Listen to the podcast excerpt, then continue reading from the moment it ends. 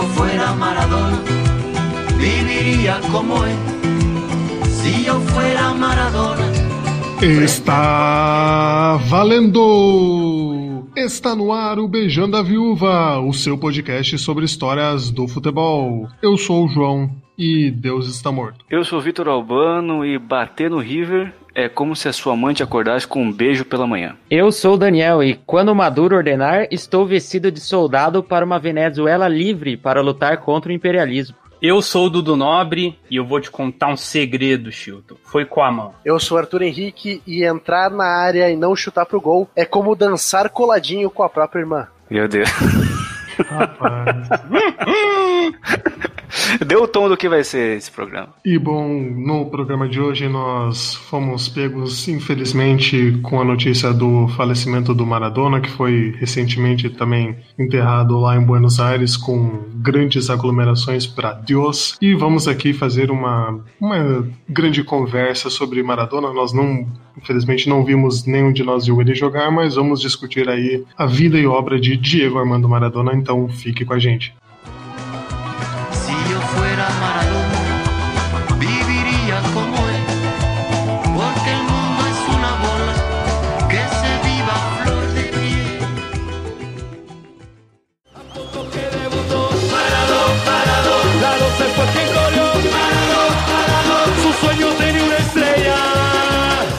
Vamos lá então, né? Acho que se você tá ouvindo isso no dia que o programa foi publicado, hoje faz exatamente uma semana que o Maradona foi enterrado em Buenos Aires. A notícia da morte veio um dia antes e acho que dá pra falar que pegou todo mundo muito de surpresa, né? A gente sabia que ele tava com uns problemas de saúde, tinha sido operado, mas como ele era novo ainda, ele tinha só 60 anos, a gente acreditava que ele ia passar por mais essa, né? E até quando saiu a notícia da morte, é, eu conversei com o João, conversei com o Arthur, com o Matheus, com o VG, que não estão aqui hoje. E a gente pensou, puta, será que a gente faz um programa sobre Maradona? Porque você sabe que esse ano a gente tá com problema na frequência, tá- é um ano muito maluco, aqui no Beijando a Viúva também. Não tinha como não fazer, né? O Maradona é uma figura muito grande. E aí a gente decidiu que não, vamos, a gente não pode deixar esse momento passar em branco, mesmo que a nossa homenagem aqui, a nossa, ah, o que a gente faz aqui seja muito minúsculo em, em relação a tudo que está sendo feito para ele nesses últimos dias, todas as homenagens, tudo que, que a gente tem visto aí, mas como um podcast de futebol e que principalmente sobre histórias do futebol seria muito incoerente da nossa parte não falar sobre uma das maiores histórias e para muita gente é a maior história que o futebol já presenciou, né, Arthur? Exatamente. Vale a gente lembrar aqui que esse é um podcast muito mais de memórias, né? Um podcast muito mais a gente tá tomado aqui pela emoção, diferente de uma biografia, né? Isso aqui não é uma biografia do Maradona, a gente vai comentar o que a gente acha dele, mas é diferente de muitos outros programas que vão pegar aí desde o começo dele, né, até a sua aposentadoria e o pós, né, que são muito importantes muito marcantes dele. Eu acho que o programa de hoje é bom a gente ter essa consciência de que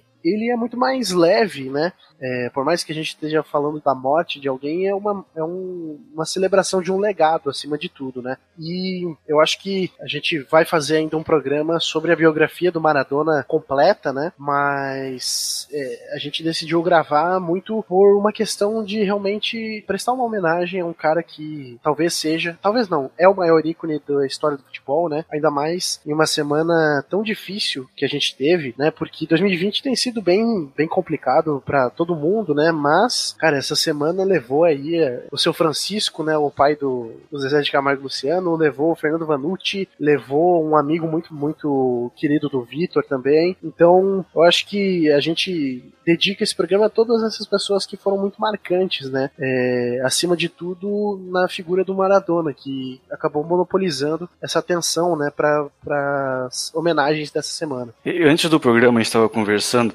de que nossa, o nosso papo aqui vai ser bastante peculiar, porque acho que o mais, mais, mais velho aqui é o João com 27, né, João? Exato. 27, então ninguém aqui passou perto de ver o Maradona jogar. Ah, quando eu nasci, em 94, ele já estava ali na- em franca decadência, não era mais o grande Maradona. Então a gente cresceu já com, com essa imagem do Maradona após, após é, gramados, né? Então a gente provavelmente não tem aquela paixão, e ao falar do Maradona, de quem viu jogar. E, bom, a, a minha TV ficou ligada aqui em canais de esporte desde que ele morreu praticamente, e eu vi centenas de depoimentos de jogadores, de técnicos, jornalistas, torcedores e todos os que viram Maradona jogar, viram Maradona no seu auge, eles falam com um carinho muito diferente. Né? E tenho certeza que se a gente tivesse visto, a gente também teria isso. Mas eu tô fazendo esse parêntese para começar o programa com uma pergunta que é já para definir o norte da nossa conversa aqui, que foi uma pergunta que eu vi sendo repetida várias vezes ao longo da última semana, que é o que, que o Maradona representa para você? Porque acho que se a gente tiver mil pessoas, a gente pode encontrar mil respostas bastante diferentes e todas também bastante parecidas. Então, porque é uma figura que mexia com cada um de uma maneira muito única, muito e muito intensa também. Então, vamos começar com, com você, João, já que você é o mais velho, né? Questão de, de educação aqui. O que era Maradona para você? Que cre já, já, cresceu sabendo que ele era uma lenda. Então, eu fiquei ofendido, mas ao mesmo tempo elogiado pelo,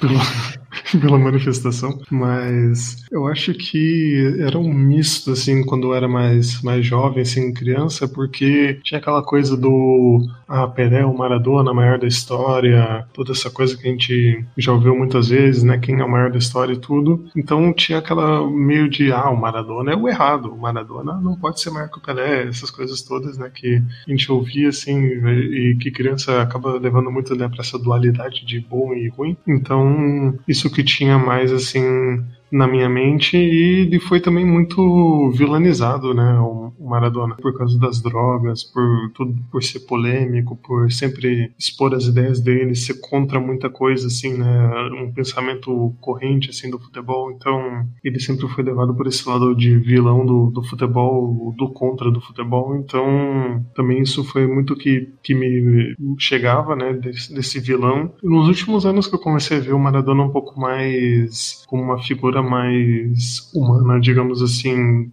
né, que estava mais próximo, que não era essa coisa que muitas, muitas pessoas e as instituições às vezes pregavam, né, de vilão e tal. Então comecei a mudar um pouco a cabeça com relação a Maradona, essa idolatria também que o povo argentino teve com ele recentemente, já uma outra vez que ele foi internado, né, que fizeram vigília e tal, e essa vez também mesma coisa, de comemorarem com o médico no, do, do hospital que saiu para falar que o Maradona ia receber alta do hospital e tudo, então ali eu vi né, porque muita gente também falava, né, do fenômeno Maradona e é ali que eu vi tudo que ele significava para e significa ainda, né, para o povo argentino e para o futebol. Então, acho que foi essa transformação, né, de um vilão para um, uma referência para um cara que era muito gentil e muito amigo das pessoas ali próximas dele e que todo esse problema com as drogas e ele falar o que pensava acabou sendo colocado na frente do, do lado mais humano dele, né? E você, Dani? Cara, então, é, trazendo para esse lado pessoal, é,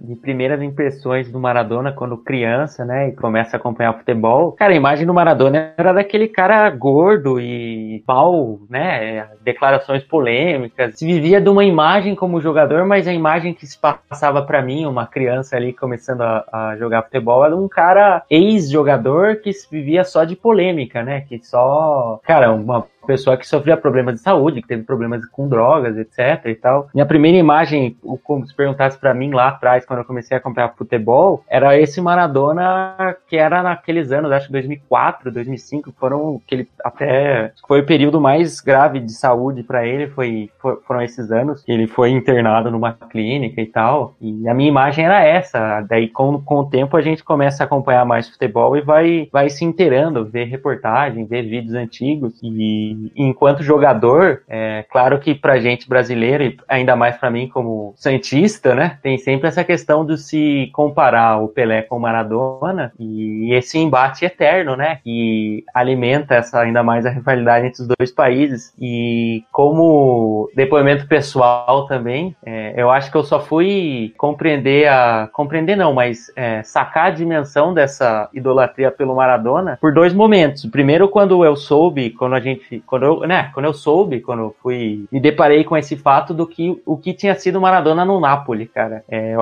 acho que isso é, porque assim, se fala de Maradona e ele fala, daí se comentar ah, o cara que bate de frente com o Pelé, o segundo maior jogador da história. Daí você vai lá, você pesquisa, pô, mas o Maradona, ele, sei lá, ele jogou 10 anos só, o Pelé teve 15, 20 anos de auge, o Maradona, o Maradona jogou muito menos. O Maradona não tem título, o Maradona não sei o quê. O Maradona é muito mais o personagem do que o jogador jogador. Mas aí, e eu acho que para mim conta muito isso, que a, a, relevância e o que faz também a gente tá discutindo Maradona aqui hoje é justamente esse lado personagem dele. A, a grande eloquência do personagem Maradona que, enquanto personagem, é indiscutivelmente maior que o Pelé, por exemplo. Acho que aqui não tem nenhuma dúvida. A gente pode discutir futebolisticamente, mas o símbolo do que o Maradona representa para o país dele, que o Maradona representa para o futebol e como personagem é muito maior do que o Pelé. E a outra questão é justamente essa passagem dele pelo Napoli, de que do grau de idolatria que ele teve por lá e a ponto de lá na Copa de 90 ter o um episódio que jogaram Argentina e Itália numa semifinal e parte da torcida italiana, o jogo era em Nápoles, torceu pela Argentina. Então acho que esse símbolo, que tudo que o Maradona traz e sintetiza nele, foi um, para mim a percepção, para mim definir quem foi o Maradona, acho que passa por esse momento. Primeiro um cara que era só um, um polêmico, um cara de idade, gordo, com problemas de saúde, e depois eu fui entendendo o que é o Maradona por causa dessas duas dessas duas questões. O grau de, de importância do personagem dele, que transcende o futebol, e que isso, e o que ele fez em, em Nápoles, é, meio que supre a falta de quando você vai discutir ali, pô, mas ele não tem título, pô, mas a carreira dele é inconstante. Eu acho que esses dois, essas duas passagens, esses dois momentos são cruciais, assim, para eu definir o Maradona e entender a importância dele. Arthur, para você, o que, que foi o Maradona? O que, que representa o Maradona? Então, é, é, eu acho que a gente vê a visão de cada um, acho que a gente acaba se repetindo um pouco, né? Nessa questão de falar que realmente ele era o maior ícone, o maior personagem da história do futebol. É, até o Daniel citou essa Copa de 90, onde na semifinal é, a gente. Isso que eu acho muito foda vou fazer um parente aqui. Um parente. Vou fazer um parênteses aqui. O futebol, cara, ele é tão mágico que se a gente escrevesse um roteiro ia parecer forçado. Uhum. Argentina e Itália numa semifinal de Copa do Mundo na Itália, jogada no estádio do Napoli, que é o time que o Maradona joga, que é o maior ídolo da história. Então, se a gente visse isso num filme, ia falar, nossa, puta, que clichê, né? Que e, e, a gente ia falar, começou a mentirada. Exato, exatamente. Marmelada. Né? É, cara. Sim, então, sim. assim, essas coincidências que, que o futebol vai construindo assim, né? Além de tudo, pô, você pega o Maradona, que era um cara baixinho. A maioria da, da carreira ele teve ali um sobrepeso. E o cara ser um dos maiores de todos os tempos também é um, é um roteiro que parece deslocado, né? Um roteiro que a gente vê hoje em dia e fala: não, não é, não é possível que a gente tenha um jogador assim sendo tão acima dos outros, né? E eu, eu vi uma frase essa semana que me marcou muito. O Maradona, ele é a representação viva, em carne e osso, de um personagem que seria escrito pelo realismo fantástico. E, pra, né, eu acho que é importante a gente falar um, dar um pouquinho do contexto disso. O realismo fantástico é uma, uma escola literária que nasceu aqui na América Latina e que, tendo autores excelentes como Gabriel Garcia Marques, acabou juntando fatos reais com fantasia, de um jeito que nenhum outro lugar do mundo consegue fazer. E essa latinidade, né, do Maradona, ela só seria possível com um cara nascido aqui. Da mesma forma que o gênero literário do realismo fantástico só funciona quando é escrito aqui. Então, o Maradona, ele é o maior personagem não escrito da história do século XX. Como o Daniel comentou também, o Santos, né? Eu tenho uma relação muito, muito próxima do Santos por causa do meu padrinho, e a vida inteira eu fui pelezista. E quando eu era bem pequeno, lá em 2004, o Maradona teve essa questão que o João comentou, né? De ter sofrido ali uma, um princípio de overdose e tudo mais, ficou no hospital por um bom tempo, né? E aquilo me marcou muito, porque quando a gente é criança, os nossos exemplos, né? É aquele exemplo do, do da, dos comerciais americanos do John Cena, né? Vencedores não usam drogas. E quando a gente se depara, né, com é o Maradona. Proerd, amigo.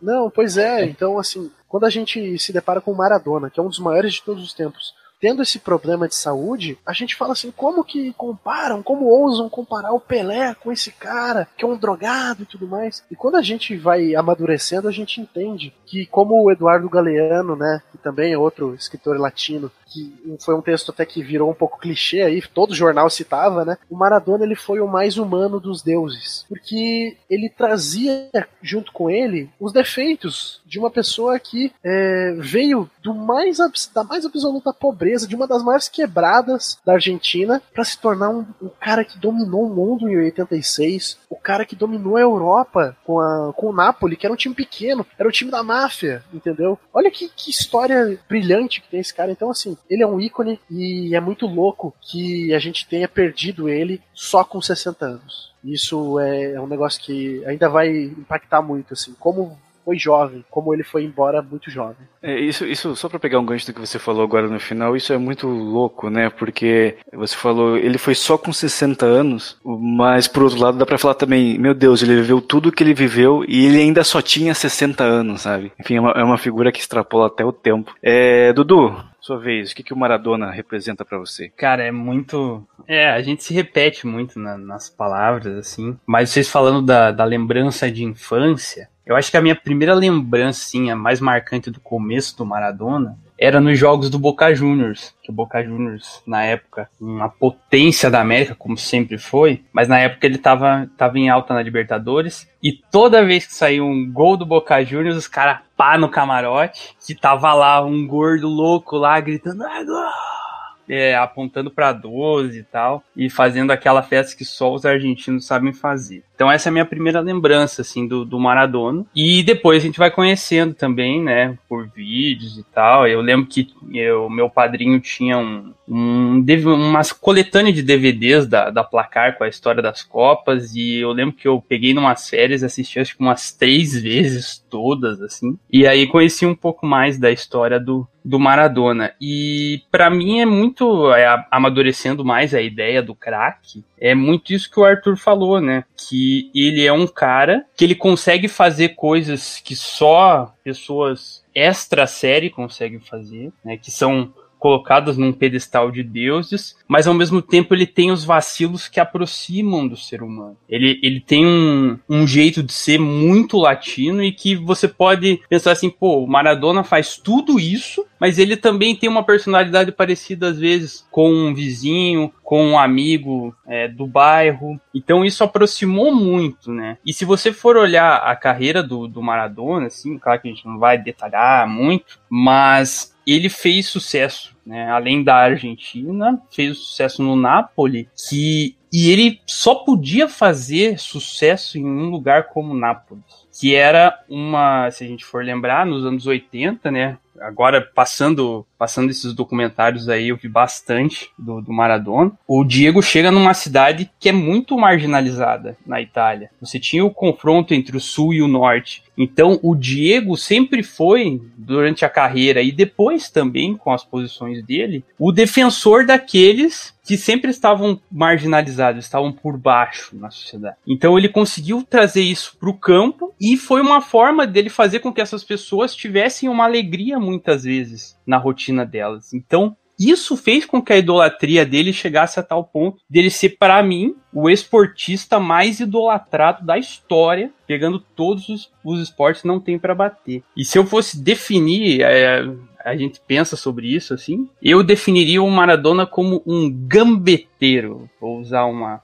expressão espanhola aí, que também tem na língua portuguesa, mas a gente não usa tanto. Que é a questão da gambeta é a questão do drible, da finta, do jogo de corpo para você conseguir é, driblar alguma coisa. E eu acho que ao longo da vida do Maradona, tanto no campo quanto na vida, ele foi um grande driblador, que driblou muita coisa, driblou os poderosos, driblou os adversários, tentou driblar a droga, em vários momentos não conseguiu, mas em outros ele dava a volta por cima, e essas voltas por cima eram dignas de histórias gregas, assim. Então eu acho que o Maradona driblou enquanto ele pôde. Uma pena que ele não pôde ficar mais um pouquinho com a gente. Mas eu acho que o Maradona fez muita coisa e o Diego seria um gambeteiro se eu fosse definir ele em uma palavra. Uh, Dani, ia falar alguma coisa? Não, é só ia acrescentar que, além de driblador que aproxima ele também é, é a trapaça, né? Aquela coisa, a mão, ou o doping mesmo, né? Que humaniza esse,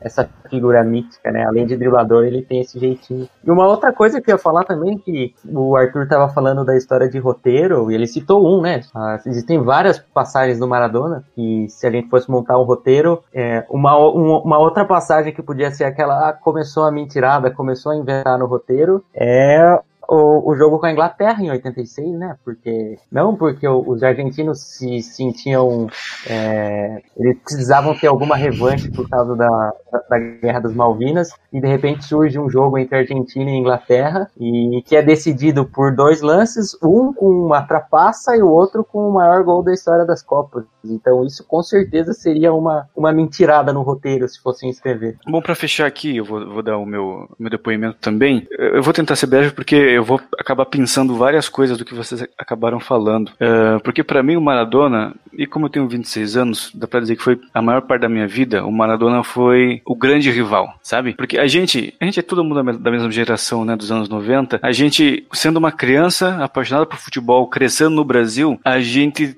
cresceu num ambiente meio romantizado, assim, sabe? Porque o, é, era o nosso esporte favorito e a gente estava no país mais vitorioso do mundo, com os melhores jogadores. E isso, obviamente, é exemplificado na figura do Pelé, que por mais que o Maradona seja chamado de Deus na Argentina, eu acho que a nossa relação de brasileiro com o Pelé acaba sendo mais divina, até porque o Pelé é algo muito mais distante da nossa realidade. O Pelé, ele é o contrário do Maradona, né? Ele, ele nunca se mete em polêmica, ele nunca fala frases sobre aquilo que está acontecendo, ele sempre se colocou, e aí nem digo que é, foi o objetivo dele, foi a vontade dele, mas ele sempre, a figura dele sempre parece que sempre teve um pedestal acima de nós, e o nosso papel como torcedor brasileiro sempre foi de adorar o Pelé por tudo que ele fez dentro de campo. E eu, como criança ali nos anos 90, começo dos anos 2000, tinha isso como filosofia, né? Eu moro no país do futebol que teve o maior jogador de todos os tempos, continuo, eu mantenho essa opinião até hoje, mas é, era aquilo, o Pelé, e todo mundo que, que diz que jogou mais que o Pelé, ou que jogou tanto quanto o Pelé, é um mentiroso. E é óbvio que isso se exemplificava na figura do Maradona, muito pelo que o Arthur falou de, tipo, eu vi a TV, e aí vou pegar o que o Dudu falou também, e via ele comemorando os gols do Boca, infelizmente nessa época o Boca fez muitos gols contra o meu time, eu nunca vou esquecer essa fase da minha vida que eu sofri muito na mão do Boca, e me irritava aquilo, que fala, olha,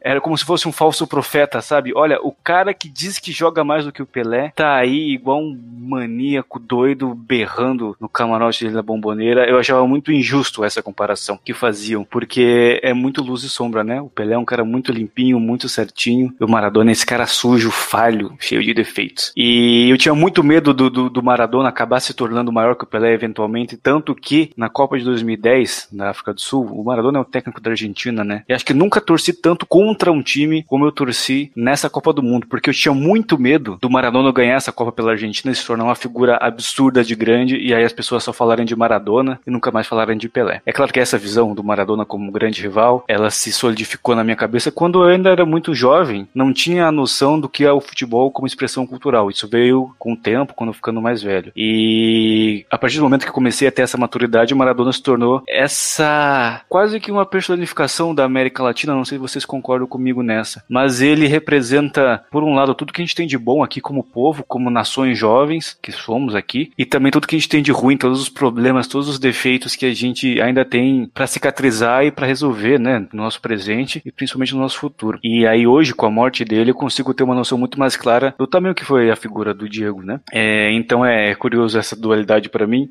uma figura que eu odiei e odiei visceralmente por anos, hoje se torna um um objeto, uma lenda de admiração, assim. Então o Maradona ele tem esse poder também, né? Você, acho que muita gente tenta odiar ele, mas não consegue, porque ele acaba sendo maior até que o próprio ódio.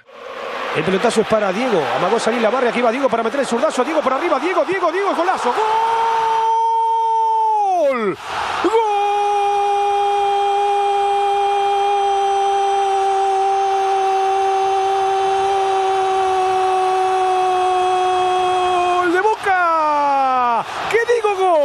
¡Golazo! ¿Quién otro? Diego Armando Maradona para liquidar el partido. Boca 2, Belgrano 0.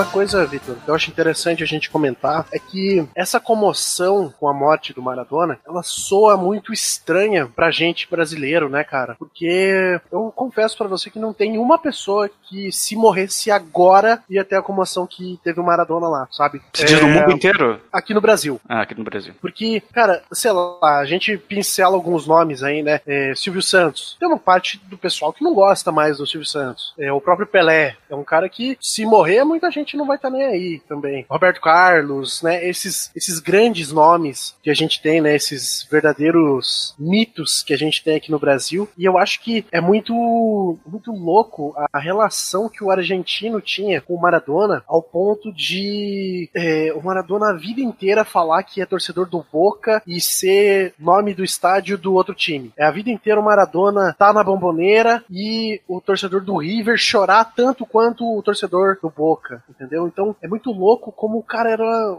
um personagem unânime na Argentina, né? Que isso aí que o Arthur falou, a gente pôde perceber muito bem agora nesse final, né? Quando o Maradona assumiu a, como técnico do Gimnasia, em todos os estádios que ele, que ele ia, os times o recebiam com aquela cadeira de, de rei para que ele pudesse assistir o jogo. Ele já estava com alguns problemas de locomoção e foram em vários estádios, acho que todos que ele foi, não sei se no River, mas quase todos que ele foi, é, ele recebeu recebeu essa homenagem, assim. Então, só tipo, para realçar essa idolatria que é, independia de time, no caso da Argentina, mesmo ele tendo começado no Argentino Júnior, sendo torcedor do Boca, mas ele também já disse que quando era menor torcia pro Independiente.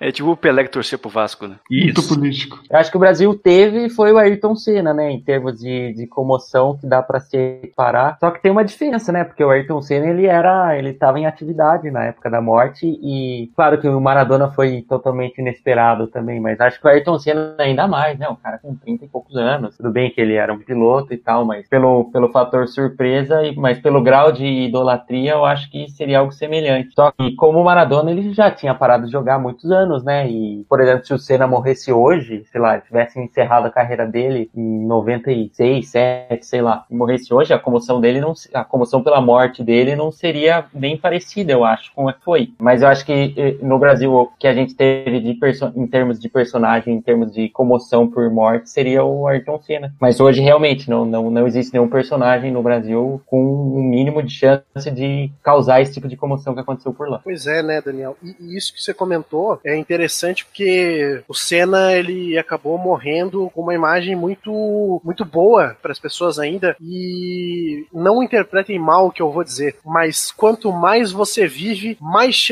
de fazer uma cagada gigantesca você tem. Então o Senna, infelizmente, foi tirado essa chance de fazer cagada dele, né? E o Maradona não. O Maradona ainda viveu aí. Oficialmente ele se aposentou em 97, então ele teve 23 anos só de aposentadoria, né? Isso que é muito louco, assim, é um cara que quase é contemporâneo, assim, de futebol, né? Mas, Arthur, eu diria até que no caso do Maradona, deu tempo dele tomar essas decisões questionáveis, e foram inúmeras, não precisamos listar aqui, e mesmo assim, ele continuou sendo o Maradona, sabe? Pra falar de Pelé, vamos, é inevitável voltar essa comparação sempre, mas, mas o Pelé de vez em quando dá uma declaração desastrosa sobre política, sobre alguma questão social, e a galera cai de pau em cima dele, e mais ou menos o que acontece com o Silvio Santos também, também. São figuras que acabam ficando momentaneamente menores, deixar isso claro, porque ao mostrar esse lado humano delas, as pessoas param de idolatrar, sabe? E o Maradona ele teve isso e não mudou praticamente nada a relação dele com o povo argentino. Então acho que isso, isso é algo mais, mais maluco ainda de se pensar que ele podia, ele poderia ter vivido uma vida do jeito que ele queria viver, como ele o fez, e mesmo assim as coisas iam continuar, porque ele representava algo tão maior que ele acaba, acabava sendo parte da alma argentina, assim, sabe? O que eu, o que eu acho não é, não é o caso nem do Pelé, nem do Senna, nem de nenhum outro brasileiro que a gente conheceu ao longo da história, porque parece que, com todas as aspas do mundo, eles são só mais um grande brasileiro. São apenas mais um grande brasileiro, sabe? Não, eles não acabam não sendo uma expressão do que o Brasil é, do que o Brasil representa. Não, eles são só mais um grande brasileiro que, que essa nação gerou, sabe? Como a gente tem números ao longo da história. E o Maradona parece que não se viu nada como ele antes na Argentina, e eu acho muito difícil que vá se ver depois também. É, e até pela questão, acho que, do que ele fez na, na Copa do Mundo, porque se você for ver, é, se você for comparar, por exemplo, os títulos, o título de 78 e o de 86, o de 86 tem uma, é, uma importância pelo menos para quem vê de fora, muito maior que a de 78, porque a de 78 você tem a questão da ditadura ali. E no caso a de 86 é o cara que, assim, com todo respeito ao elenco da Argentina na, naquele momento, era um elenco de bons operários, mas operários. Precisavam ter um líder. Então foi o cara que liderou aquela equipe para algo estupendo. E que no caso havia conseguido em 78, mas com muitos poréns e que ficou uma mancha, querendo querendo ou não. Então, essa, essa questão de 86 é o título limpo. É mais ou menos como o Atlético Nacional na questão da Libertadores, né, que eles têm lá com que a dos anos 80, embora o time seja muito bom, sempre tem aquele porém do Pablo Escobar. Então, eu Uhum. acho que essa questão também ajuda nesse ponto. Eu ia propor um exercício pra gente aqui, que é ir falando da figura do Maradona e como ela evoluiu como personagem com base nas Copas do Mundo, né, de 82 a 94. Mas acho que o momento pra começar a falar disso tem que ser 86, mesmo que cronologicamente esteja errado, porque é 86 onde nasce a lenda do Maradona, o mito do Maradona, e uso essa palavra sem nenhum receio de estar superdimensionando, porque eu quero compartilhar com vocês uma reflexão que eu fiz ao longo da semana sobre o que o Maradona representa como figura para a Argentina e para a América Latina como um todo. E é, na forma de expressão cultural, né? E aí 86 é claro a peça-chave nisso, porque vamos dar um pouco de contexto. Primeiro o contexto geral, né?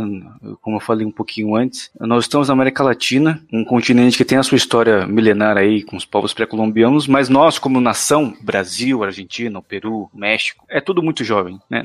Nós não somos como uh, os países europeus, a China, o Japão, que tem histórias milenares e eles se, se enxergam como povo uh, e têm essa identidade como povo há séculos e séculos. A gente, como, como nação, como povo, a gente está em busca dessa identidade ainda, né? E o Maradona acaba sendo isso para a Argentina, o herói que, que aquele país ainda não tinha, que ansiava ter. E vamos falar de 86, que é o seguinte, um pouco de geopolítica. É, em 82, 81, 82, eu não vou saber exatamente a data, tem a Guerra das Malvinas, que foi um conflito que deixou cicatrizes muito sérias na sociedade argentina. E eu acho que para a gente entender esse impacto, é bom, é, é, bom a gente tentar imaginar como seria se fosse no Brasil, sabe? Então vamos imaginar o seguinte, que no, tudo hipoteticamente, tá? Vamos imaginar que o Brasil tem um governo nacionalista de extrema direita que esteja passando por um momento de dificuldade econômica, com a popularidade muito em baixa e para driblar isso, ele começa uma campanha dizendo que o Brasil teria que invadir a Guiana Francesa, porque é o imperialismo europeu é contra a autodeterminação dos povos latino-americanos e por isso era, era, uh, era o destino natural que o Brasil ocupasse aquela região. T tudo hipoteticamente. E aí o Brasil vai, invade a Guiana Francesa e obviamente leva um pau do exército francês, tem que se retirar, humilhado, morrem centenas de brasileiros e fica aquela ferida. A ferida militar, de mortos, e a ferida de orgulho, né? Porque você imagina, gente tava, estaria vivendo um momento muito delicado internamente e uma guerra, e aí uma guerra estúpida aparece do nada por um governo populista e acaba abrindo mais essa ferida. Foi isso que aconteceu nas, nas Malvinas. Uma gangue fascista que governava a Argentina, estava com a popularidade muito em baixa, usou as Malvinas como pretexto e acabou sendo um desastre de todas as formas que um desastre pode ser definido. E então imagina o que que não é Daniel e Arthur e Dudu e João. Como se sentiu o argentino naquele momento, no dia anterior ao confronto com a Inglaterra pela Copa de 86. Tipo, eu já sofri tudo que eu tinha que sofrer e agora de novo eu me encontro com a Inglaterra do outro lado, mesmo, né? O campo de batalha sendo diferente dessa vez, mas imagina o que não se passava na cabeça da, dos, dos, argentinos naquele momento. Imagina se a Argentina perde esse jogo. Imagina como, como, o argentino como se sentiria mais uma vez derrotado, mais uma vez humilhado, sabe? E aí o Maradona surge como essa figura que é capaz de pegar um país estraçalhado em todos os níveis e sozinho, como o Dudu falou muito bem, sozinho ele vence a Inglaterra e quatro anos depois da Guerra das Malvinas ele coloca a Argentina no topo do mundo, vencendo depois a Bélgica e a Alemanha, né? Então, eu acho que é meio isso. Acho que a hora que a gente compara o Maradona com Pelé, com Puskas, com Cruyff, com Ronaldo, são é, comparações naturais porque eles estiveram no mesmo, nos mesmos gramados, eles praticaram o mesmo esporte. Mas acho que a comparação correta a se fazer do Maradona, ainda mais agora, né? Que a gente está presenciando, acompanhando o início da lenda do Maradona, a comparação que tem que se fazer, eu acho, é com o Rei Arthur, com Aquiles, com Dom Sebastião, sabe? Com essas figuras lendárias de outros povos que as lendas dizem que surgem ou vão surgir em momentos de grande necessidade para ajudar um povo, para ajudar uma nação. E o Maradona foi isso. O Maradona surgiu no momento de grande necessidade, onde a Argentina não tinha absolutamente mais nada a perder, porque já tinha perdido tudo, e do, do, do nada ele, ele faz o todo, né? Então, imagina o que, que não vai ser daqui, a partir de agora, que vão começar a nascer pessoas e vão começar a se formar gerações que não viram mais o Maradona na Terra, aqui entre nós. E só vão conhecer a lenda, o mito do Maradona. Então, é uma figura que só tende a, a, a crescer, e crescer, e crescer, e daqui 300, 400, 500, 600 anos, ainda vão falar na Argentina de um cara que quando o país mais precisava surgiu tirou, e tirou eles da lama e levou eles para agora. Então, não sei se estou exagerando aqui, por favor, me digam. Mas para mim, esse é o tamanho do Maradona pra Argentina e pro futebol sul-americano. É nessa prateleira que a gente tem que colocar ele. Não, eu concordo plenamente, cara. Plenamente. Porque, como vocês tinham comentado, o Maradona, ele é a alma do argentino, com todos os seus vícios e virtudes, né? E, poxa, esse contexto da que gerou esse jogo da Inglaterra, pô, se você olha ali o elenco da Argentina, são idades de pessoas que iam combater na guerra. Imagine quantos amigos esses caras não perderam. Uhum. Familiares, pessoas que eles tinham com, com apreço. E ali, e isso, isso é uma das magias do futebol, que é, você pode reverter coisas que, questão política, econômica, estão anos-luz de diferença, dentro do campo você pode é, resolver essa parada e virar o jogo. E o Maradona, como eu tinha comentado antes, acho que esse é o momento, é, se você for explicar para essas futuras gerações, explicar em, em um momento quem foi o Maradona, é esse jogo contra a Inglaterra, que o cara consegue fazer a maior jogada de todos os tempos e faz o gol usando uma trampa, uma trapaça. Então, esse poder assim que o Maradona teve para liderar né? E Maradona é para nós, né? Porque até eu tava ouvindo alguns podcasts, principalmente do pessoal lá do, do La Pelota, que é lá do Globo Esporte, que é muito bom. É, para eles não é Maradona. Maradona é algo muito distante. Para eles é o Diego de la Gente.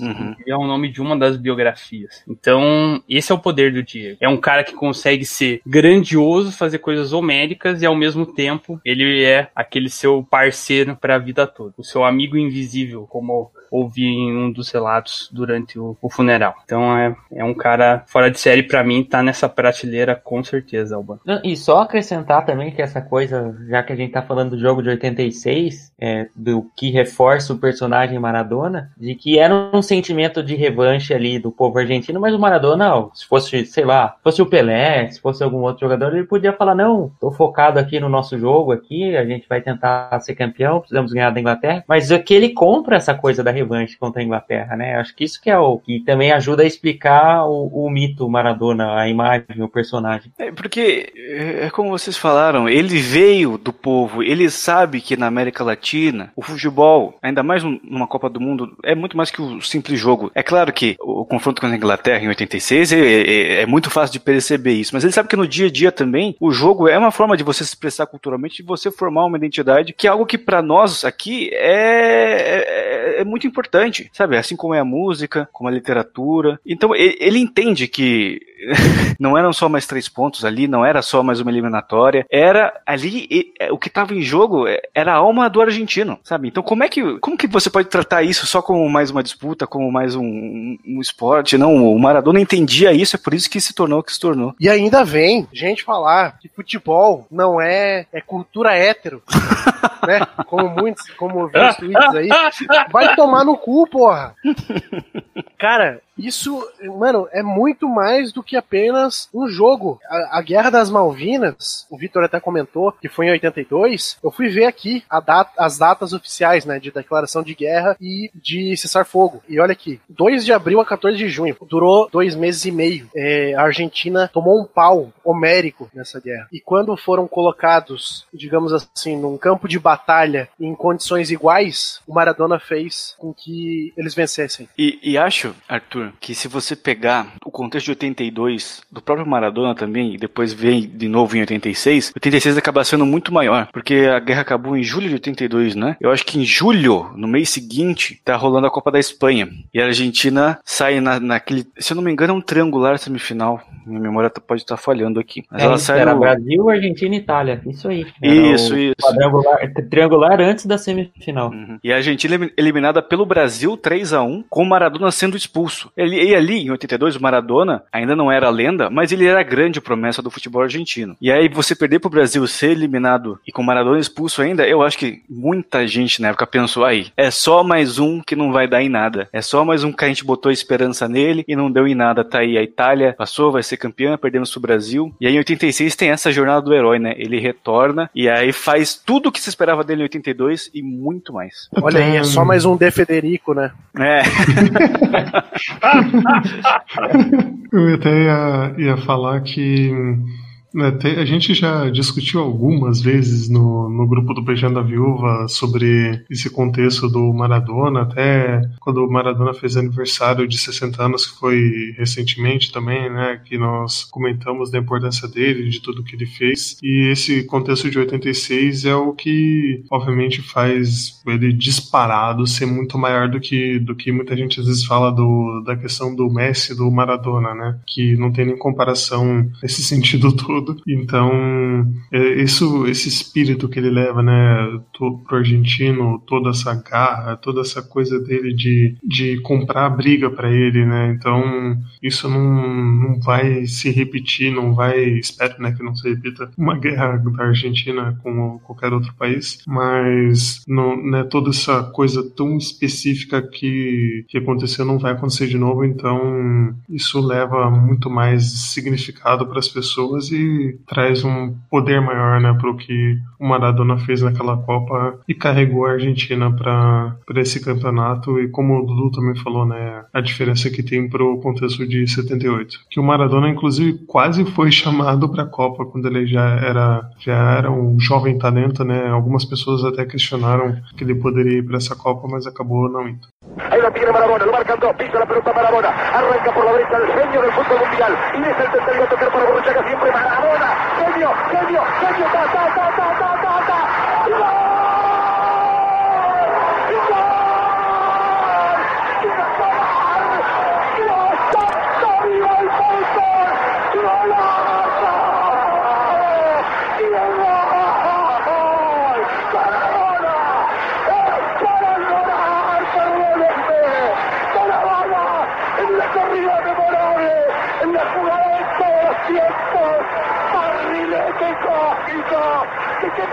Planeta viniste, para dejar el chavinetante inglés, para que el país se opulle apretado, gritando por Argentina, Argentina 2, Inglaterra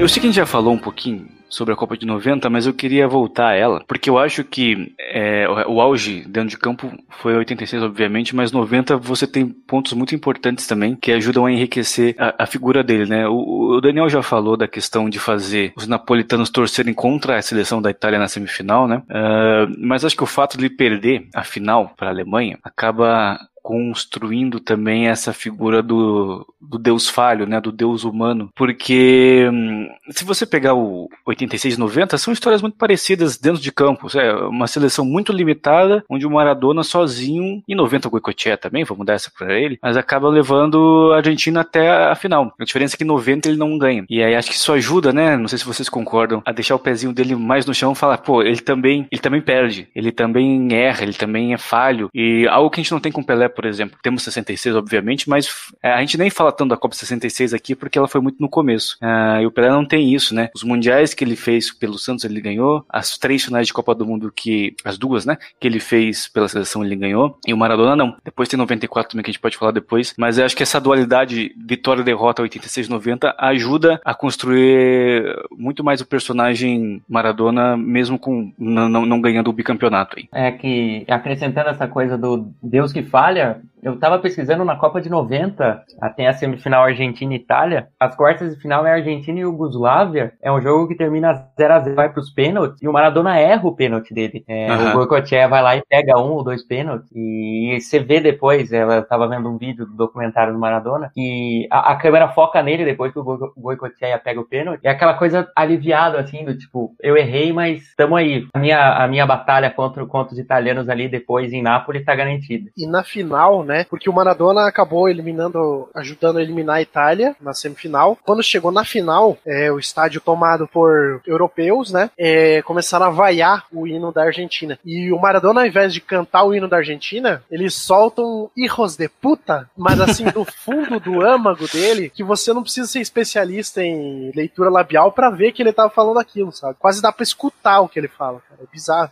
Esse vídeo é e o muito bom. detalhe é que ele deixa pra, pra falar isso no, no momento que ele sabe que ele tá sendo filmado, né? Tem aquela câmera É que vai acompanhando o jogador, o jogador na hora do hino. Ele sabe que aquele momento ele vai ser filmado, ele fica quieto até a câmera chegar nele e daí ele solta. Só que nessa Copa em especial, além de toda essa jornada, é engraçado que daí ouvindo de novo aquele lá pelota, o especial sobre os 60 anos do Maradona, é, os caras falam que entre os argentinos, o Maradona mais argentino de todos é o da Copa de 90. Eu sinceramente me surpreendi com essa opinião dos que eles entrevistaram lá, né, pro, pro programa, mas se parando pra pensar assim, é, foi uma recuperação dentro da própria Copa, porque a gente não pode esquecer que a Argentina perdeu para Camarões na estreia, né? Toda a poderosa Argentina perdeu para uma, uma seleção que até então era desconhecida, que só durante a Copa a gente foi ver o poder da seleção de Camarões. Uhum. Então os caras tiveram que se reinventar e o Maradona tava com uma lesão ferrada no tornozelo. Ele jogou meio que no sacrifício aquela Copa lá. E ainda assim conseguiu no jogo contra o Brasil, que tava melhor, em uma jogada desconcertou totalmente e fez com que a Argentina avançasse. Então foi uma, uma mini jornada do herói que só não terminou campeão porque os, os caras lá acham que foi roubada.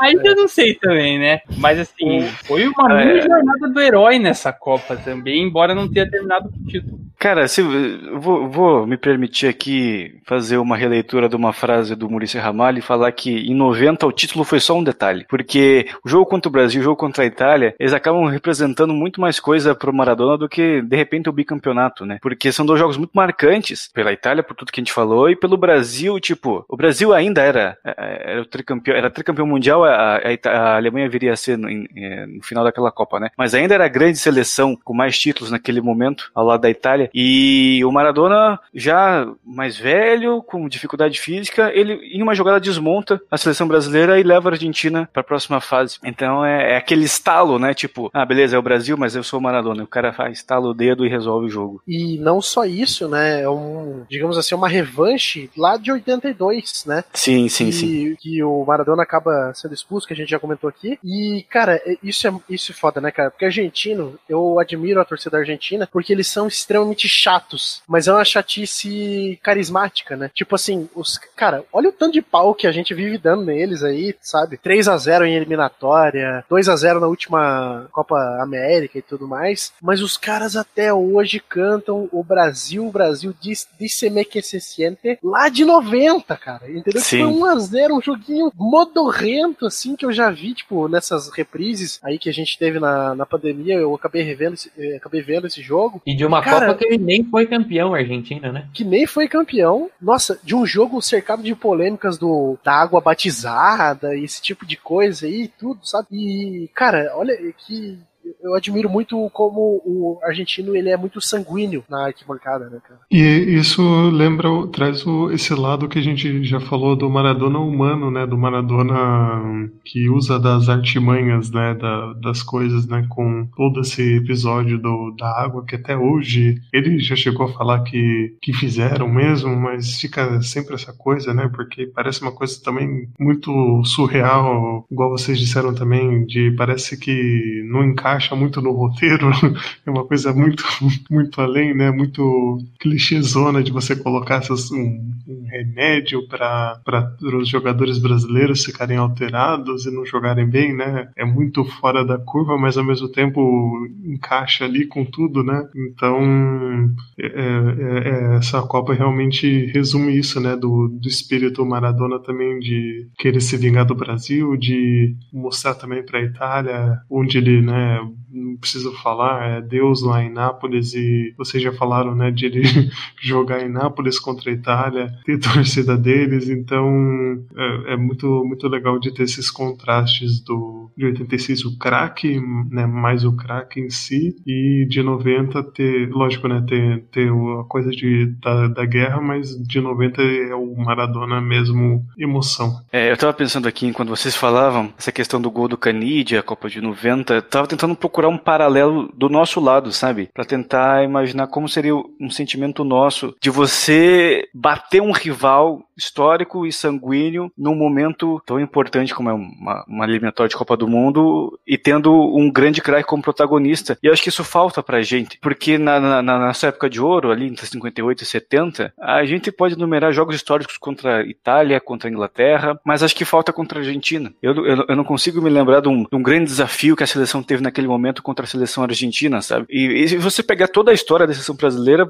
talvez seja um pouco desses momentos. É, o Uruguai acaba aparecendo mais vezes, não só pelo Maracanazo, mas por todo aquela, aquele momento até a Copa de 58, pelo menos, o Uruguai acaba sendo esse grande rival. E depois nós ganhamos do Uruguai na própria Copa de 70, na semifinal, mas não, não tem muito esse impacto, né? E não sei se vamos, vamos vir a ter em algum momento, porque agora o futebol já mudou muito, ele tá muito maior, tipo, agora os nossos, pelo menos a impressão que eu tenho dessas gerações mais novas, que o grande desafio é ganhar dos europeus lá, né? Ganhar dos belgas, do Hazard, ganhar da Inglaterra, ganhar dos franceses, do Mbappé, e isso acabou meio que arrefecendo, sabe? Então acho que talvez a gente nunca entenda o que que pro argentino significa cantar do gol do Canidia mesmo 30 anos depois, porque na nossa história não tem um paralelo que nem chegue perto disso. Eu acho que em relação a isso não tem mesmo, porque os confrontos na Copa do Mundo acho que a gente até tem vantagem, porque a gente ganhou em 74 e 82, né? Mas eu acho que assim, claro que não vai chegar perto, mas eu acho que uma emoção que a gente teve contra a Argentina foi na Copa América de 2004 aquele gol do Adriano no último minuto. Eu acho que, tipo assim, quando você fala um jogo emocionante contra a Argentina, o único que me vem à cabeça é esse. É, acho que com certeza é o que mais se aproxima, mas ele tem um problema aí. Porque se a gente perdesse aquele jogo, tudo bem, porque era o time C era o time B. Então, o êxtase da vitória, ele vem em dobro, né? Porque, cara, o nosso time B ganhou da Argentina. Mas a gente não tinha muito a perder, então acabou que, tipo, ah, eu tive uma grande vitória, mas eu apostei pouquinho também. Então é difícil, Dudu. Eu, é, eu concordo com você que talvez esse é o momento que mais se aproxima, mas ainda fica muito longe. Eu acho que o, o grande momento que a gente teve de rivalidade, assim, foi talvez na final de 94, né? Mas como acabou que, o, o, digamos que a pessoa que nos deu o título foi o Baggio, né? Então acho que falta essa, essa parada se na final de 94 a gente tem um Romário marcando um hat-trick numa final de Copa do Mundo, tá ligado? É... Uhum. Subindo no, no pódio ali com, com o brinquinho, tá ligado? Que o cara jogava de brinco corrente em 94, né? Então é foda. Mas é, se a gente tivesse esses grandes momentos assim, eu acho que eu acho que 94 seria o maior paralelo que a gente poderia fazer, porque hoje, como o Victor comentou, o nosso maior rival, a gente, a nossa dificuldade é passar pelos europeus. O bicho papão pra gente é ganhar da Alemanha hoje em dia, né? É tentar dar a revanche do, do 7 a 1 é tentar passar pela Bélgica que, que a gente quase passou em 2018, mas acabou caindo, sabe? É tipo, é vingar os franceses de todas as vezes que eles nos eliminaram ganharam, né? Então, é, realmente, essa relação da rivalidade, ela é, ela é forte contra a Argentina, mas o destino não uniu a gente tanto assim em Copas do Mundo para que a gente tivesse jogos tão marcantes, né? É, eu acho que acaba sendo, só para fechar esse parênteses de rivalidade, mas acaba sendo mais nos clubes, né? Toda vez que tem uma Libertadores, tem um argentino pela frente, vem, caraca, lá vem os argentinos, vai ser difícil. E toda vitória contra o Boca, contra o River, que são os dois gigantes de lá, acaba tendo um peso muito grande, né? Eu, infelizmente não se traduz traduz mais para seleções, pelo menos nesse momento. Porque são os opostos, né? Enquanto que nas seleções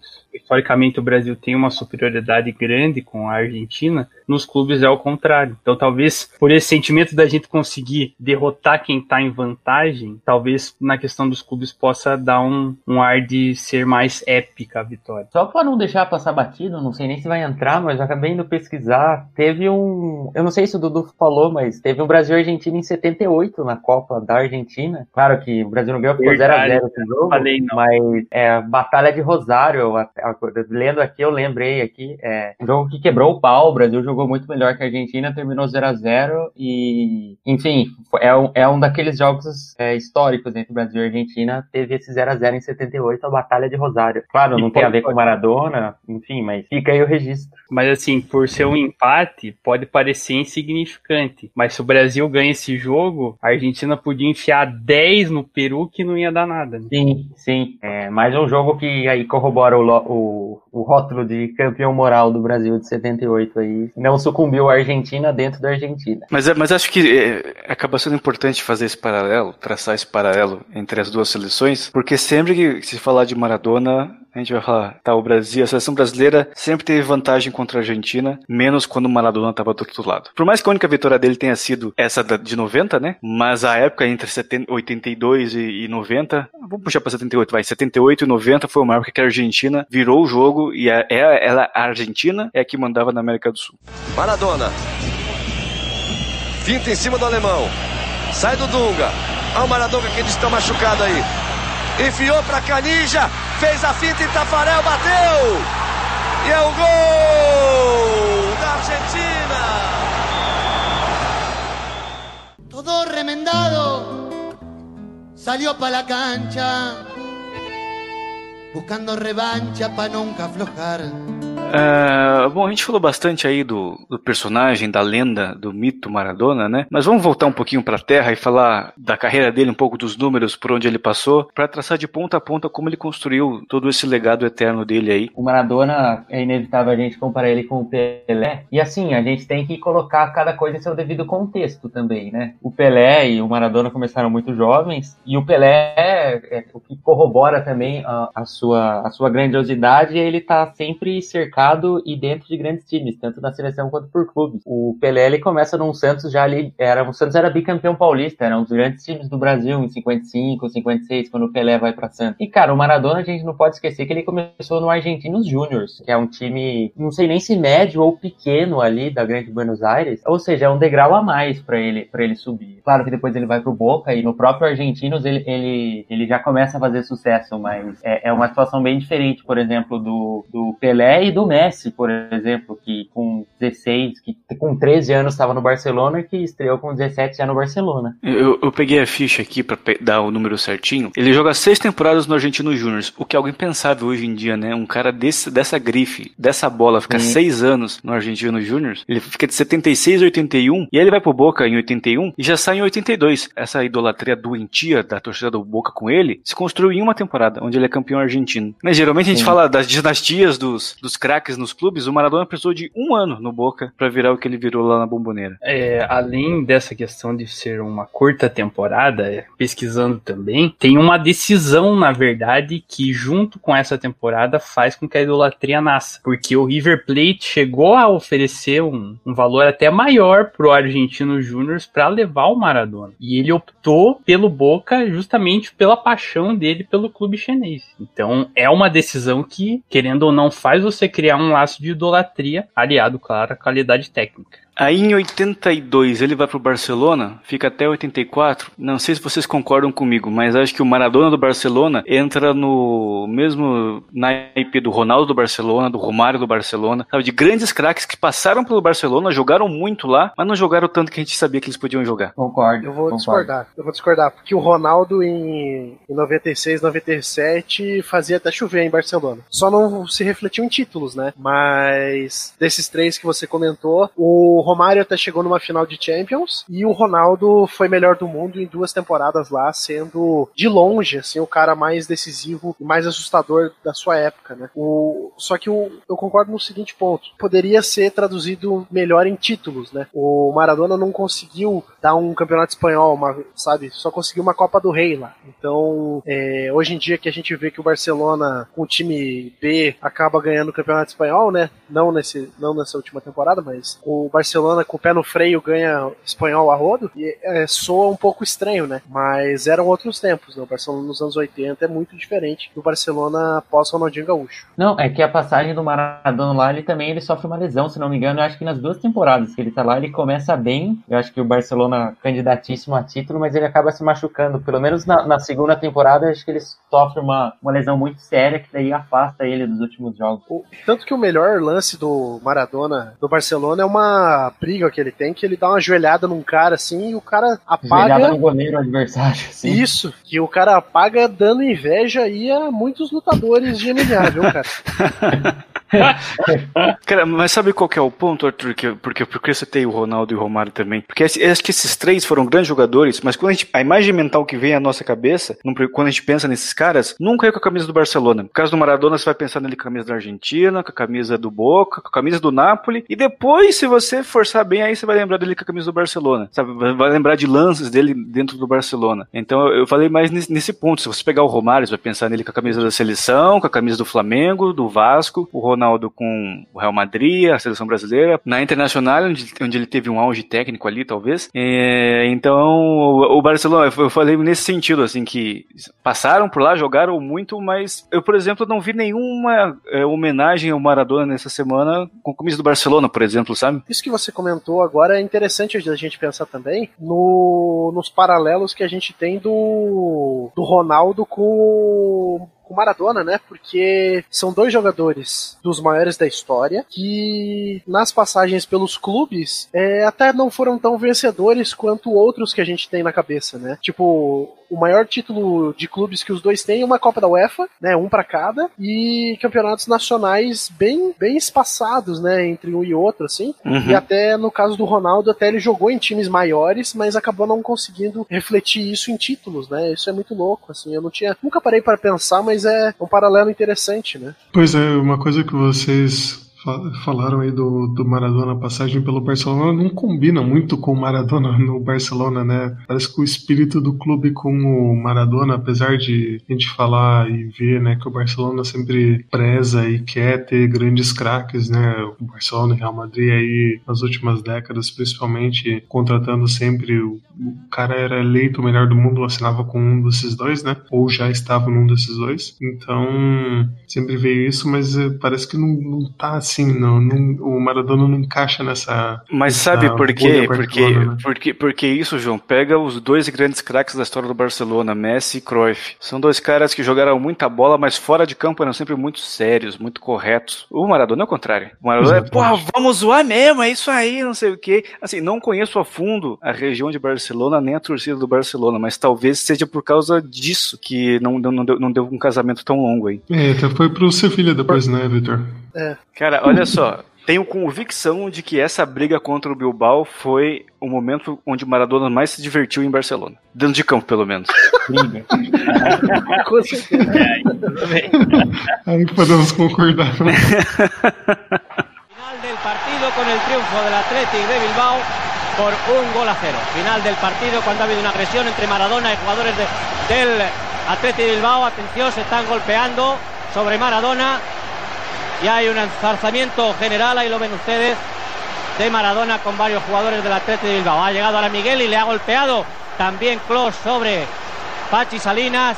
Y atención, porque, señores, ha terminado esto entre reparto de golpes de los jugadores. Mas ó, depois de quebrar o pau, né? Ele vai pro em Barcelona, ele vai pro Napoli, que daí é o é o improvável auge dele em clubes, né? Ele fica sete temporadas no Napoli, de 84 a 91, onde ele ganha os grandes títulos do Napoli e da carreira dele também, além da Copa do Mundo, né? Ele é duas vezes campeão italiano, deixa eu pegar aqui certinho, em 87 e 90, e ganha uma Copa da UEFA também, né? A gente já falou sobre a Copa da UEFA nessa época aqui, que ela não tinha o status de segundo escalão, era uma Copa continental muito importante, porque grandes times jogavam esse torneio na época ali, e ele acaba ganhando contra o Stuttgart, se eu não me engano, na, na final. E ele também ganhou uma Copa de Itália de, de brinde aí em 87. Então são quatro títulos. Os quatro títulos mais importantes da história do Napoli foi o Maradona que ganhou. E se você pegar o, o Maradona, então, ele vai nos anos 80 pro maior campeonato do mundo na época, né? É o campeonato italiano. Uhum. Pô, pesquisar ali, pô, jogava o Falcão na Roma, o Platini na Juventus, o Menig acho que na Inter de Milão, o Zico jogava na Udinese, um time tipo é, que não é do pois primeiro é. escalão da Itália. Tem até uma história curiosa do Zico com o Maradona, tipo, já foi falado em vários programas dessa semana, mas é, é bem engraçado que, tipo, o, teve um jogo Napoli e Udinese que reunia pela primeira vez os dois caras que eram ali o maior brasileiro dos anos 80 contra o maior argentino dos anos 80, né? Foi essa batalha assim. E aí o Maradona fez um gol de mão, olha só. E o Zico ficou puto, porque ele viu que foi de mão e ele falou: pô, você não. Você tem que falar, né? Você tem que ser honesto e tal. Aí o Maradona assim: ah, eu acho que você não me conhece. Prazer. É, Dom Diego Desonesto Maradona. Cumprimentou ele em campo, assim. Caramba, bicho. O, o Zico deve ter pensado, eu vou falar o quê, né? É, pois é, né? Não, e, tipo assim, o cara consegue ser o maior, a maior estrela do maior campeonato do mundo em um time que, quando ele chegou, não tinha. Se tinha algum título, devia ser lá no Vovó Carochinha, lá em 1900 e Vovó Criança. E, pô, eles batem muito na tecla dessa rivalidade norte-sul, que vai além do futebol, né? Mais uma vez, vai além do futebol, uma questão econômica. É, né? histórico, Dudu, porque pode parecer maluco isso, mas a Itália é um país muito mais jovem que o Brasil. A Itália unificada, né? É só no, ali nos anos 1860, 1870. E até esse momento, o norte e o sul da Itália eram países separados, né? O sul era o reino das duas Sicílias e o norte eram, enfim, eram dezenas de, de, de, de reinos diferentes ali. Então a Itália unificada, como a gente conhece, ela é bastante jovem também. E, e aí essas cicatrizes sociais são mais do que naturais que apareçam. Isso é muito louco da gente pensar, porque é, agora é o momento babaca. Eu vou soltar aqui. Ah, sabia. É, já fui pra Nápoles, já tive esse, esse prazer de ah, é, sim. né? Faltava. E, cara, é, eu vou te contar um negócio. Cara, por incrível que pareça, é Europa, mas é quebrada, cara. Nápoles é quebrada e a minha irmã, ela tem uma mania de colecionar ímãs dos lugares que ela vai. E aí, quando a gente foi pra Nápoles, foi tipo meio uma cagada, assim, que a gente acabou indo e tal, conseguimos uma passagem, fomos lá. E aí, cara,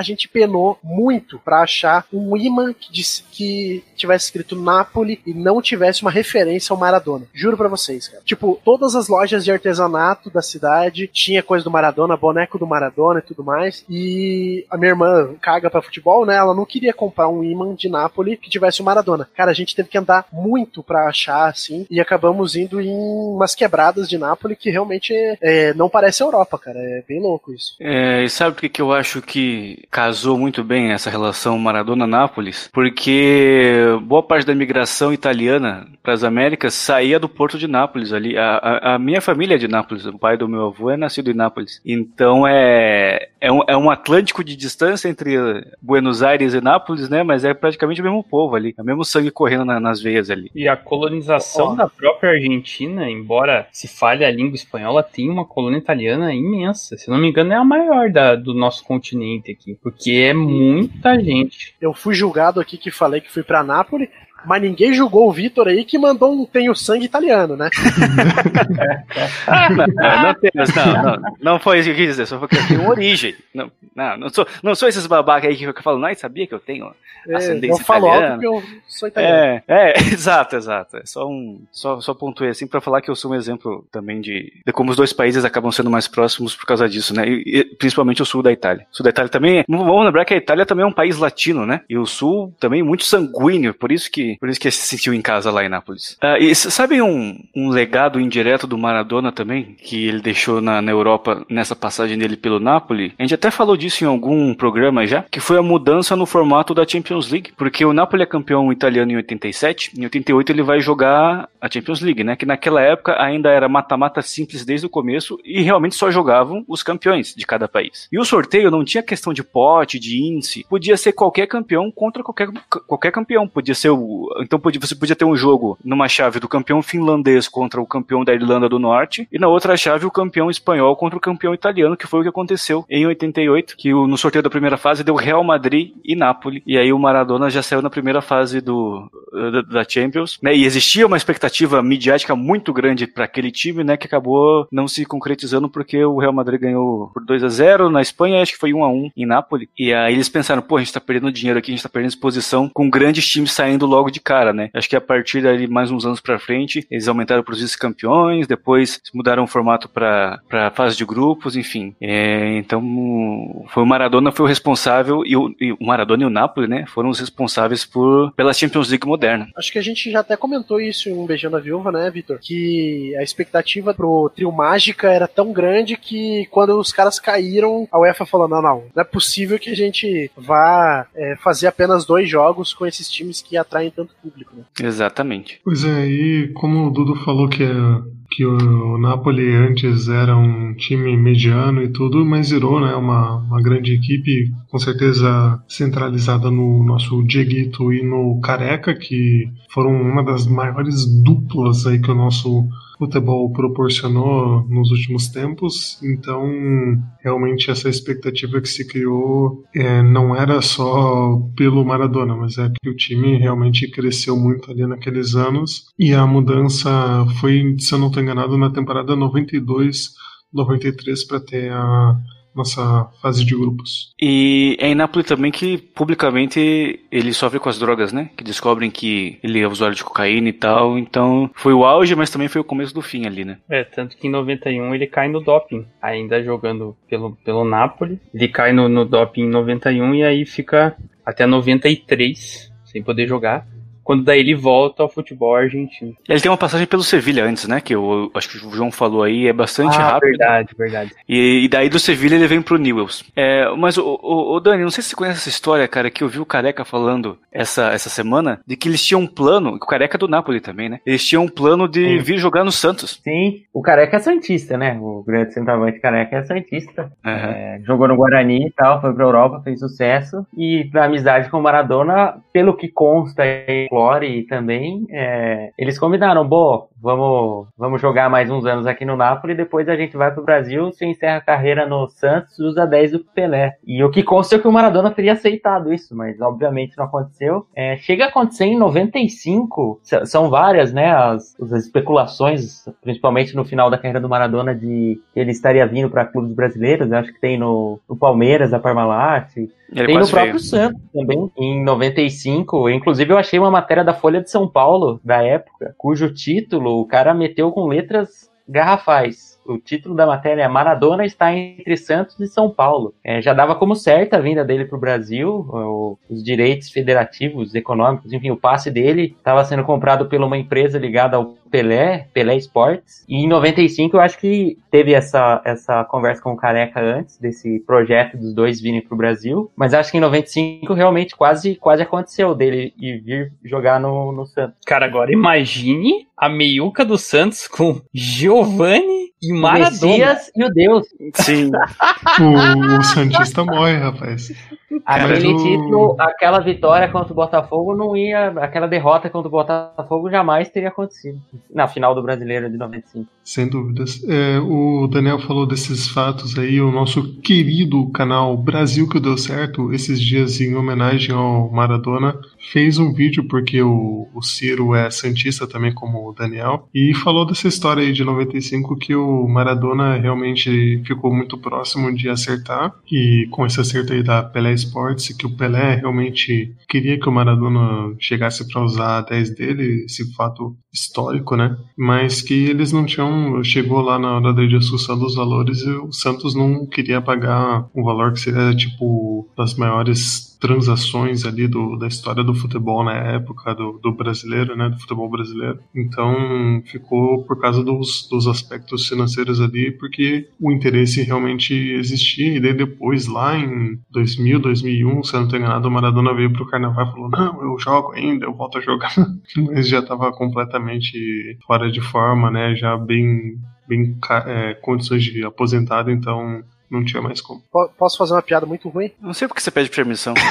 por favor, por favor, A manchete do Daniel era. que o Daniel citou era é, Maradona entre São Paulo e Santos, então quer dizer que ele tava preso no engarrafamento da imigrantes, né, cara? Ai, nossa senhora. Meu Deus.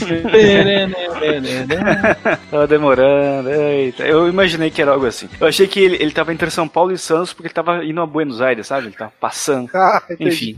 É, mas Feriado é beleza. é foda, né, cara? Feriado é. oh, mas eu acho que o Maradona com a 10 do Santos, eu não consigo pensar em um paralelo maior que esse. Seria uma coisa muito espetacular, assim. Tipo, a 10 que ia ser do Pelé, agora do Maradona. Por mais que já não tivesse no auge físico e técnico, mas simbolicamente seria algo muito grande. Eu não consigo, nem, acho que nem se o Cristiano Ronaldo jogar com a 10 do Messi um dia em Barcelona, isso pode acontecer, cara. É muito surreal pensar que isso faltou só um pouquinho, faltou visão ao Santos, né? Pra imortalizar faltou, mais um, mais um craque. Né? Pois é. Uma jogada de marketing seria como histórica, né? Essa vinda do Maradona. Faltou um Kia Jurabichiana. Cara, Enfim, mas eu- imagina o Maradona no Paulistão, né, cara? Indo jogar lá em Piracicaba. Cara, é, imagina, não, É. eu vou além. Imagina o Maradona jogando contra o, Roma- o Romário no Flamengo e o Edmundo no Vasco, assim, no Campeonato Brasileiro. O que, que não Deus, seria? Tá. Isso. Em 95 ele ia, ia ter um, um Maradona e Renato Gaúcho na semifinal do Brasileiro em Santos e Fluminense. É, as opções são ilimitadas aqui. Seria um ano mágico. Seria, teria momentos mágicos históricos aqui. Túlio Maravilha. Negócio de rei do Rio, né? O cara ia falar, eu sou o rei do Brasil. Bom, mas o fato é que em 95 ele foi mesmo pro Boca, né? A segunda passagem dele ali, acho que foi- durou só dois anos. Que daí, né, que a gente falou mais cedo, o, grande, a grande passagem pelo Boca é lá em 81, 82, onde ele é campeão ah, argentino. Essa segunda passagem é mais aquela passagem para encerrar a carreira onde ele queria encerrar, sabe? Porque o Boca também não vivia uma grande fase naquela, naquela meiuca ali da década de 90. E acho que é nessa fase que ele meio pinta o cabelo de loiro, né? Com aquelas mechas loiras. Eu lembro mais disso. Isso, é homenagem à faixa da amarela da camisa do Boca. Se não me engano, é isso. Ele mete É. uma mecha loira ali. Acho que o- o momento, a, a passagem mais marcante de- foi, foi visual, né? Foi. Pois E, é. e, se, se não me engano, é, é, e ele deixa, deixa uma barbinha também em alguns, alguns momentos, então é, a gente lembra mais por causa Bom, disso. e, e é nessa passagem que tem o famoso beijo dele no Canidia. Numa das poucas vezes que acho que os dois estão em campo. É um jogo contra o River, os dois se beijam. É folclórico. É verdade, é verdade. Tem isso também. E uma coisa interessante é que foi o Maradona que indicou o Esqueloto pro Boca. Que o Esqueloto jogava na época no Gimnasia La Plata e tava comendo a bola. E aí o Maradona falou: Ó, vão atrás daquele garoto lá que ele tem futuro. E quando o Maradona faz o último gol dele com a camisa do Boca, o Esqueloto faz o primeiro. É como se fosse uma passagem de bastão, assim, em 97 isso já. É, foi uma passagem de bastão. Assim, a gente foi, nessa segunda passagem, a maior contribuição do, do Diego pro, pra equipe chinesa. E se não me engano, é, é justo na, na última partida do, do Maradona no Boca, ele sai pra entrar o Riquelme em 97. Isso que eu ia perguntar pro Ah. Dudu. Confere a história? Eu acho que sim. Aí tem que ver. Essa eu vou ter que pedir ajuda pros universitários. Porque também, né, o, o, o Riquelme aí chega nessa transição como a jovem revelação aí junto com o Esqueloto, a gente pensa, né, que é o começo da super geração do, do Boca Juniors, né, com esses talentos ali revelados, não revelados todos, né, pelo próprio clube, mas que chegaram ainda muito jovens. É isso, né? Aham, é com um jogo contra o River, inclusive. Mas, mas esse, esse, esse, esse ponto é bastante interessante, eu nunca tinha parado pra pensar, né? Essa passagem de bastão com o Esqueloto e depois com o, o, o próprio Riquelme, é a passagem de bastão pra geração mais vitoriosa do Boca, né? O Esqueloto teve à frente ali do ataque do Boca, que ganhou três Libertadores, não lembro se ele estava em 2007, o Riquelme nem se fala. Então é, é curioso ver como, mesmo indiretamente, o Maradona participou do, do nascimento dessa geração fabulosa do Boca, né? A gente falou disso no podcast passado. Sobre isso, eu indico aí uma indicação cultural. Tem no YouTube, mas parece que tem no Netflix também. É uma série Futebol de Primeira. É que é, o Futebol de Primeira é um programa de esporte da Argentina, acho que é o mais tradicional de todos. E eles fizeram uma série a respeito dos 25 anos, é de 85 até 2010. Tá assistindo hoje, bem bacana. É, eles fazem um retrospecto de cada temporada do, do futebol argentino, assim, e contam um pouco sobre essas coisas. Então, para quem gosta, é muito interessante. E sobre o que o Albano falou, é isso aí mesmo, Albano. Tanto que em 98, quando o Maradona já sai do time, o Carlos Bianchi chega. E aí, o resto é história. É, infelizmente, uma história que eu conheço bem. Qué duelo, señores. Maradona, Goicochea, el penal para Boca, la chance para Boca. 41, 42 los minutos, le va a pegar Maradona. Ahí está Maradona con Goico, Maradona con Goico, Maradona, gol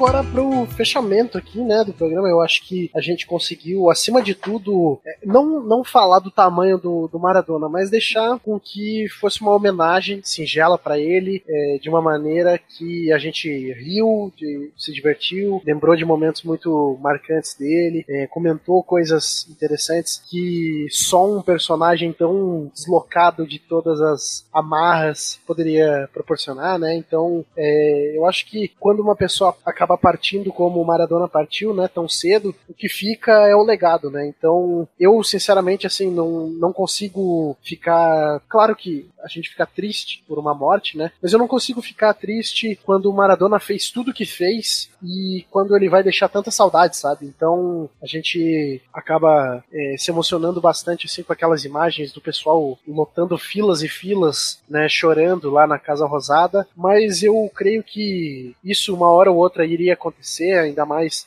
com, uma pessoa que passou por tantos problemas, né? Viveu tantas dificuldades aí nos últimos, nos últimos anos. Então, né, uma hora chega e chegou, mas a gente fica feliz que o legado dele vai continuar para sempre, né? Então, o Maradona realmente é um cara é, muito especial que é, a gente ainda vai fazer uma biografia dele, né? É, esse programa é mais uma homenagem póstuma ao Maradona. Infelizmente, a gente não conseguiu fa é, falar dele em vida, né? A não ser no podcast sobre é, Buenos Aires, que é o anterior a esse, mas é, o legado dele vai ser eterno e, como o Vitor comentou, vão durar séculos aí falando de Maradona. Queria agradecer muito ao Daniel, que fez sua estreia, né, seu debut aqui pra gente. Valeu, Daniel. Eu que agradeço o convite e estamos aí. Uma honra participar. E também queria agradecer ao Dudu que é, de acordo com palavras de Vitor Albano, o nosso especialista em futebol argentino. Que isso, hein? Aí minha moral tá lá em cima, pô. Aí, aí é maravilha. Pô, quero agradecer a vocês também pela oportunidade de estar tá compartilhando um, um pouquinho, né, dessa, dessa admiração que a gente tem por essa pessoa que teve erros e acertos, mas que é, soube encarnar o espírito do futebol e essa, essa admiração que as pessoas têm e que eu também tenho pela trajetória do, do Maradona é porque o Diego conseguiu conseguiu traduzir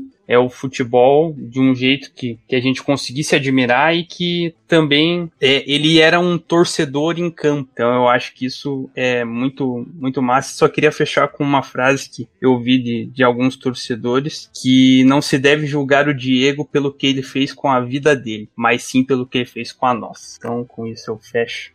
Um abraço a todos e até uma próxima. Bom, pessoal, então é isso. Vitor, algum recadinho aí final? João também? Eu tenho dois. O primeiro, como você falou no começo, Arthur, eu queria dedicar esse programa ao meu amigo Vitor, meu xará, que nos deixou no mesmo dia do Maradona, praticamente na mesma hora. E é um cara um cara muito guerreiro e que eu acho que a decisão de falar, não, vamos fazer o programa, foi muito por causa dele, porque ele era um cara que fazia as coisas que ele não perdia tempo, ele, ele fazia o que ele gostava. E senti muita perda dele também, então quero dedicar esse programa a ele. E, e falar que continuamos firmes aqui no, no podcast, né, Arthur, né, João? Foi um ano muito difícil, está sendo um ano muito difícil, muita coisa acontecendo na nossa vida pessoal também, mudança de rotina. Um, o Matheus, por exemplo, está se mudando daqui 15 dias de novo, mas continuamos aqui. Acho que não será o último programa do ano, acho que vamos, acho que vamos preparar alguma coisa especial para esse dezembro que está chegando aí, né? Esse final de ano que está chegando aí, né, né, galera? E ano que vem vamos trabalhar dobrado para retomar aquela regularidade tão bacana que a gente já teve e que tem tudo para voltar também. Então, seguimos firmes. Queria agradecer aí ao Daniel e ao Dudu pelo programa. Acho que, como nós já dissemos antes, não é uma biografia do Maradona, mas acho que é um personagem que merece as nossas homenagens e nós também tivemos muito eh, não sei, não sei se medo, receio é a palavra certa, mas quando a gente fala de coisas tão importantes, de figuras tão importantes, a gente quer sempre falar sem errar, sem, né, é, tentando preservar o melhor aí a, as coisas, os fatos, para que a gente não, né, não cometa erros. E esse era, acho que, talvez o meu maior medo quando a gente fosse falar uma figura tão importante como Maradona. E acho que a gente conseguiu aí trazer o espírito de, de Maradona aí dessa, dessa discussão. Espero que possamos aí no futuro também trazer essa biografia tão, tão rica do, do nosso Dieguito, que descanse em paz e que continue iluminando aí o nosso futebol sul-americano e mundial. Eu acho que é bom explicar que o João tá com essa voz de pós-balada, porque é madrugada já onde ele tá, e ele não quer acordar a vizinha. Então é importante esse detalhe aí também. Pensando no, nos idosos do Escuta país. esse podcast, né? Pois é, então. Se é ela isso, não pessoal. escuta, ela tá escutando agora, né? Um forte abraço aí pra ela. Vizinha! Então é isso, pessoal. Eu acho que a gente conseguiu é, fazer um programa bem bacana. E vale o destaque aqui que procurem aí os documentários sobre o Maradona. Tem um documentário do diretor Emir Kusturica, um cara que já ganhou Cannes. Tem o documentário do Asif Kapadia, que já ganhou Oscar. Então, tem talvez Maradona seja o cara mais biografado, documentado e tudo mais, né? Procurem aí. E gostaria de salientar aqui também que a gente pensou muito antes de fazer esse programa, é, além de tudo que já foi dito, porque a gente não queria surfar uma onda da, da morte de alguém, né? Então eu acho que a gente veio aqui para reunir memórias, pra gente realmente comemorar o legado de uma pessoa, né? Não surfar a onda podia ser mal interpretada, né? Então é isso, pessoal. Muito obrigado para você que ouviu a gente até agora. Um abraço e tchau, tchau. Viviría como él. Si yo fuera Maradona, frente a cualquier portería. Si yo fuera Maradona, nunca me equivocaría. Si yo fuera Maradona, perdido en cualquier... Este podcast foi editado por Icarus Produtora, soluções em audiovisual.